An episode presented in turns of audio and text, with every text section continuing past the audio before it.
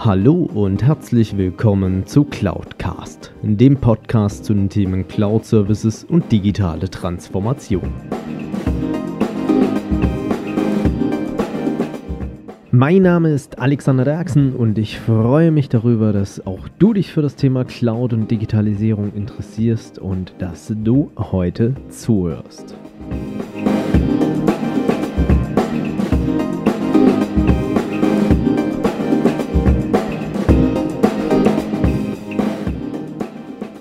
Und herzlich willkommen zu Folge 64 von Cloudcast.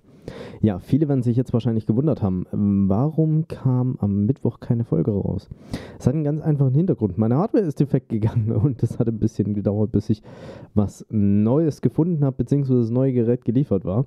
Deswegen ausnahmsweise mal aber ich verspreche euch, nächste Woche Mittwoch wird klassisch wie immer dann die Folge 65 rauskommen.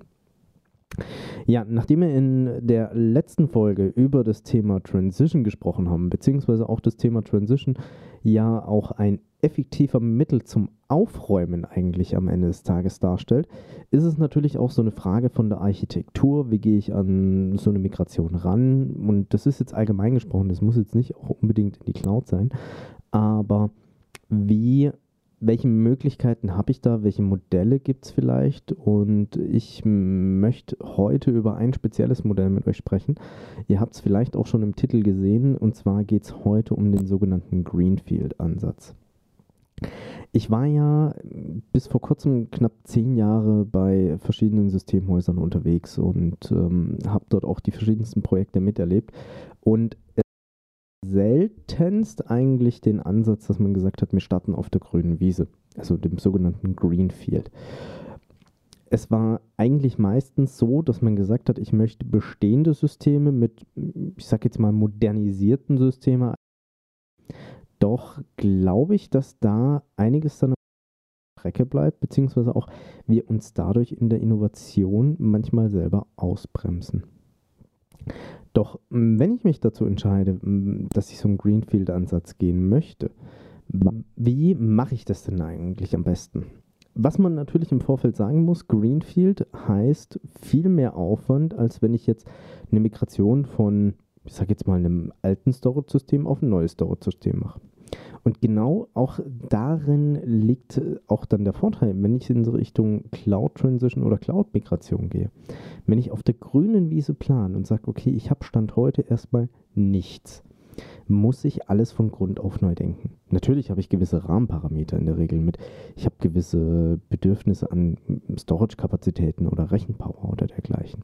Wobei ich glaube, gerade im Punkto Rechenpower können da sich sehr viele Änderungen ergeben, weil einfach auch dort die Gegebenheiten dann neu geschaffen werden.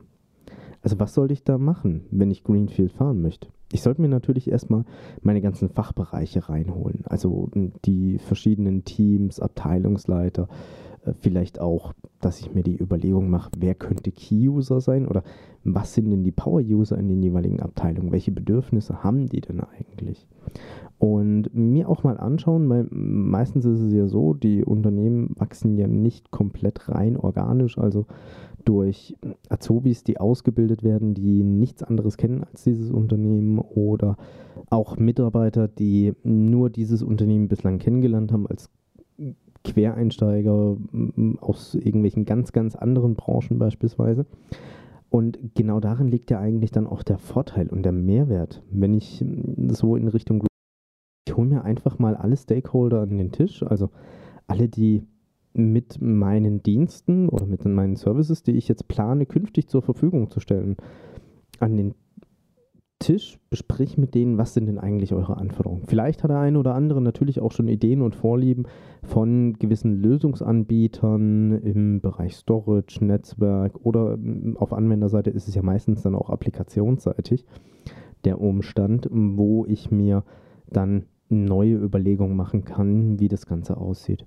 Nichtsdestotrotz sollte ich mir allerdings dann auch aus einer IT-Sicht heraus das Thema nicht komplett aus der Hand nehmen lassen.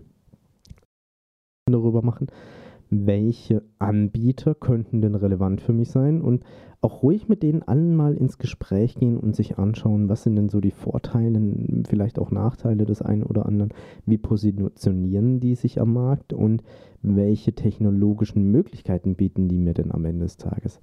Denn schlussendlich muss ich dann aus IT-Sicht ja auch wiederum einen Betrieb dieser gesamten Systemlandschaft gewährleisten und sollte natürlich, habe dann natürlich dann auch das Bedürfnis, mehr aufs Management beispielsweise zu achten, wohingegen ein Endanwender dann mehr auf ja, die Usability schlussendlich schaut. Also wie gut passt es in seinen Prozess rein, beziehungsweise wie einfach ist dieses Programm zu bedienen.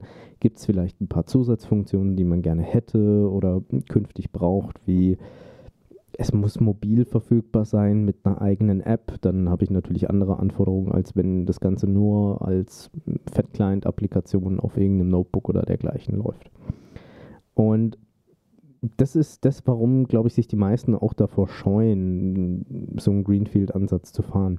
Man hat natürlich innerhalb seiner IT-Landschaft, beziehungsweise auch seiner Anwenderlandschaft, Menschen, die kennen die Systeme so, wie sie sind und ähm, da verändert sich vielleicht auch mal das ein oder andere Interface, aber es sind jetzt meistens eigentlich nicht so die gravierenden Änderungen, sondern die Prozesse bleiben gleich, es tickt noch ähnlich, ich kann es auf ähnliche Arten und Weisen bedienen und so weiter und muss mir am Ende des Tages eigentlich keinen großartigen Kopf machen. Doch wenn ich mir dann auch mal anschaue, was hat denn so ein anderer Hersteller vielleicht im Portfolio oder welche technologischen Möglichkeiten bietet der mir, habe ich natürlich auch die Chance, neue Impulse reinzubekommen. Und von den ganzen Konzepten, die ich ja dann auch schlussendlich mit dem jeweiligen Anbieter immer wieder mal durchdiskutiere oder mit den jeweiligen Anbietern, besser gesagt, kann ich natürlich dann auch schauen, dass ich mir vielleicht ein eigenes Best-of-Breed-Konzept erarbeite. Also ich schaue mir an, was sind die jeweiligen Vorteile, was sind die jeweiligen Nachteile und kann dann in eine gewisse Vergleichbarkeit der verschiedenen Lösungen kommen, auf der einen Seite. Auf der anderen Seite kann ich allerdings dann auch hingehen und kann sagen, okay, ich habe jetzt eine Lösung bzw. ein Konzept geschaffen, mit dem können alle Beteiligten bei mir leben. Und äh, das Ganze ist es natürlich dann auch in Richtung einer Cloud-Bereitstellung. Das heißt, das Thema Infrastructure as a Service, was glaube ich jetzt nicht so unbedingt heutzutage high sophisticated und irre komplex ist, aber wenn wir dann in den Bereich Software as a Service und so weiter reingehen, wird es natürlich schon spannender. Und was viele IT-Abteilungen leider immer wieder auch da draußen vergessen, ist einfach die Endanwender mitzunehmen, habe ich festgestellt. Da wird ein neuer Dienst oder ein Service implementiert oder bei größeren Unternehmungen der Fachbereich bezieht diesen Service sogar selber beispielsweise. So die Klassiker-Anfänge waren ja eigentlich in der Regel irgendwelche Dropboxen oder sonstige Geschichten da draußen oder vielleicht auch in der Vertriebsabteilung, dass die auf einmal selbstständig sich ein CRM zugelegt haben. Aber irgendwann kommt dann auch das Fluchen an den Tag es ist auch so, ich kann viele Prozesse durch so einen Greenfield-Ansatz ja auch dann komplett neu überdenken, weil vielleicht neue Technologien meine Prozesse besser unterstützen oder dann auch mh, meine Prozesse standardisieren oder auch vereinfachen am Ende des Tages. Ich habe es auch zu selten eigentlich auch nicht erlebt, dass es beispielsweise so war, man hat eine Software vor zehn Jahren eingeführt und hatte vielleicht in der Zwischenzeit schon zwei, dreimal und da hat sich, wenn wir es jetzt mal auf das Exempel Vertrieb beispielsweise nehmen, irgendein alteingesessener Vertriebsleiter mal für einen CRM-Anbieter entschieden und man ist über Jahre hinweg bei dem geblieben. Sei es von der Applikation her, dass die immer noch in dem ähnlichen Look and Feel ist, oder auch halt von den Prozessen als solches. Aber die Vertriebsmannschaft ist inzwischen vielleicht ein oder zweimal schon komplett ausgetauscht worden oder sind vielleicht ein oder zwei alteingesessene Kollegen noch da. Und alle, die heutzutage mit dem System arbeiten, fluchen eigentlich nur noch darüber, weil es nicht mehr den heutigen Anforderungen gerecht wird.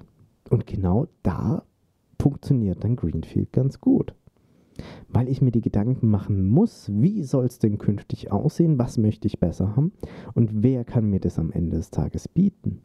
Und ich werfe einfach mal alles konzeptionell über den Haufen.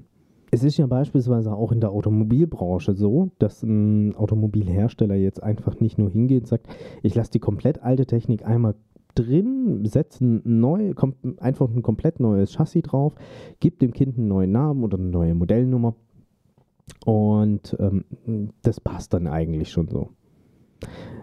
Es werden auch dort komplett neue Modelle eingeführt. Es werden neue Designer beschäftigt, die sich Gedanken über die Formsprache des Fahrzeugs machen, als auch natürlich die Ingenieure, die sich Gedanken darüber machen, welche Features bzw. Technologien und Funktionen sind heutzutage gefragt.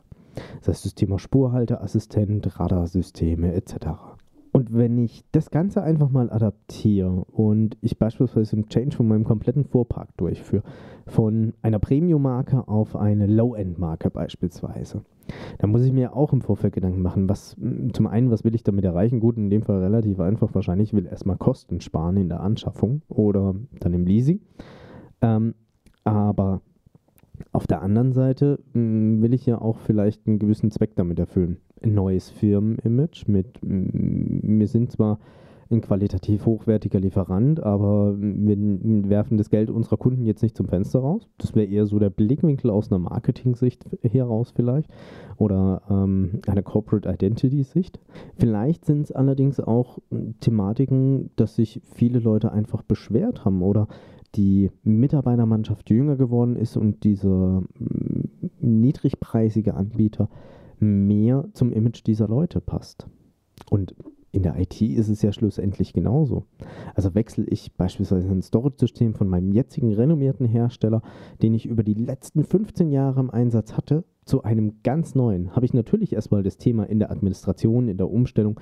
Meine Leute kennen das System vielleicht noch nicht, wissen nicht exakt genau, wie man es bedient, haben nicht so wirklich die Kenntnis darüber, wenn es Probleme gibt, wie sie das troubleshooten müssen. Aber es werden ja dadurch auch neue Erfahrungen geschaffen, beziehungsweise auch neue Technologien erschlossen und auch neue Möglichkeiten geschaffen, wie ich künftig anders vielleicht in meiner IT arbeiten kann. Ich kann nicht auch an der einen oder anderen Stelle mein Service-Level sogar dadurch erhöhen, was mir im Vorfeld gar nicht so bewusst war. Also was mache ich dann beim Greenfield? Ich stelle mir vom Prinzip her ein leeres Stück Land hin und sage, okay, hier soll ein Haus entstehen. Und ich definiere im Vorfeld dann, was soll dieses Haus, wofür wird es genutzt? Ist es ein Bürogebäude? Ist es vielleicht eine Mischung aus beidem? Soll vielleicht ein Einzelhandelsgeschäft rein oder dergleichen? Das sind die Sachen der Architektur. Und dann schaue ich mir das Ganze an, okay, wie baue ich das jetzt am besten? Brauche ich eine offene Gestaltung? Also arbeite ich vielleicht viel mit Glas oder mit offenen Elementen? Brauche ich eher was Funktionales, was kostengünstig ist? Und eigentlich reicht mir eine Wellblechdachhütte, die einfach nur hm, hier meine Sachen dafür schützt, dass sie nicht kompletter Witterung ausgesetzt sind. Oder brauche ich vielleicht etwas, was Luxus ausstrahlt, oder Effizienz. Und das ist es ja dann schlussendlich, was ich bei Greenfield in der IT dann auch mache. Und ich gehe dann immer weiter ins Detail rein. Und damit ich auch weiß, wer denn was jetzt am Ende des Tages braucht oder wie er es dann auch benötigt, hole ich mir, wie gesagt, die einzelnen Fachbereiche rein. Denn vielleicht möchte der Vertrieb gern offen arbeiten, hingegen die Buchhaltung, die sagt, ja, also ist zwar schön und gut, wenn jeder weiß, wo wir sitzen, aber wir möchten jetzt nicht den enormen Besuchsverkehr haben. Deswegen setzt uns mal nicht lieber an den Empfang, sondern eher weiter hinten rein ins Gebäude. Und dann vielleicht auch ein Geschäftsführer, der sagt, ich muss oben sitzen, ich möchte den Weitblick einfach haben, auch so von der gesamten Stimmungslage her. Und so kann man dann natürlich auch am Ende des Tages das Ganze planen. Ich bin gespannt. Wie sieht es denn bei euch da draußen aus? Seid ihr in der Planung von Greenfield-Projekten oder macht ihr noch die klassische Migration und löst vielleicht das eine oder andere System durch einen neuen Anbieter ab, weil der preislich attraktiver war oder äh, technologisch? Oder geht ihr wirklich auch schon mal hin und überlegt, komm, lasst uns alles abreißen und wir stellen alles neu hin, weil dann können wir ja vielleicht auch die ein oder andere Kinderkrankheit loswerden. Lasst mir gerne eure Info zukommen, ähm, gerne per Mail oder in den Kommentaren. Ich bin gespannt, was ihr mir zukommen lasst an Infos, wie es bei euch da draußen aussieht. Ansonsten wünsche ich euch viel Erfolg bei eurer digitalen Transformation bzw. bei eurer Einführung von Cloud Services. Bis nächste Woche. Macht's gut. Euer Alex Derksen. Wenn euch diese Folge gefallen hat, dann hinterlasst mir doch gerne eine Bewertung bzw. eine Rezension auf iTunes. Damit schafft ihr es, dass dieser Podcast noch mehr Leute erreicht und mehr in die Sichtbarkeit kommt. Ansonsten natürlich auch gerne teilen und äh, weiterempfehlen oder besucht auch gerne meine Webseite unter www.cloud-cast.de, beides jeweils mit C geschrieben. Dort könnt ihr auch gerne mit mir in Kontakt treten, auch gerne mit Themenvorschlägen zum Podcast.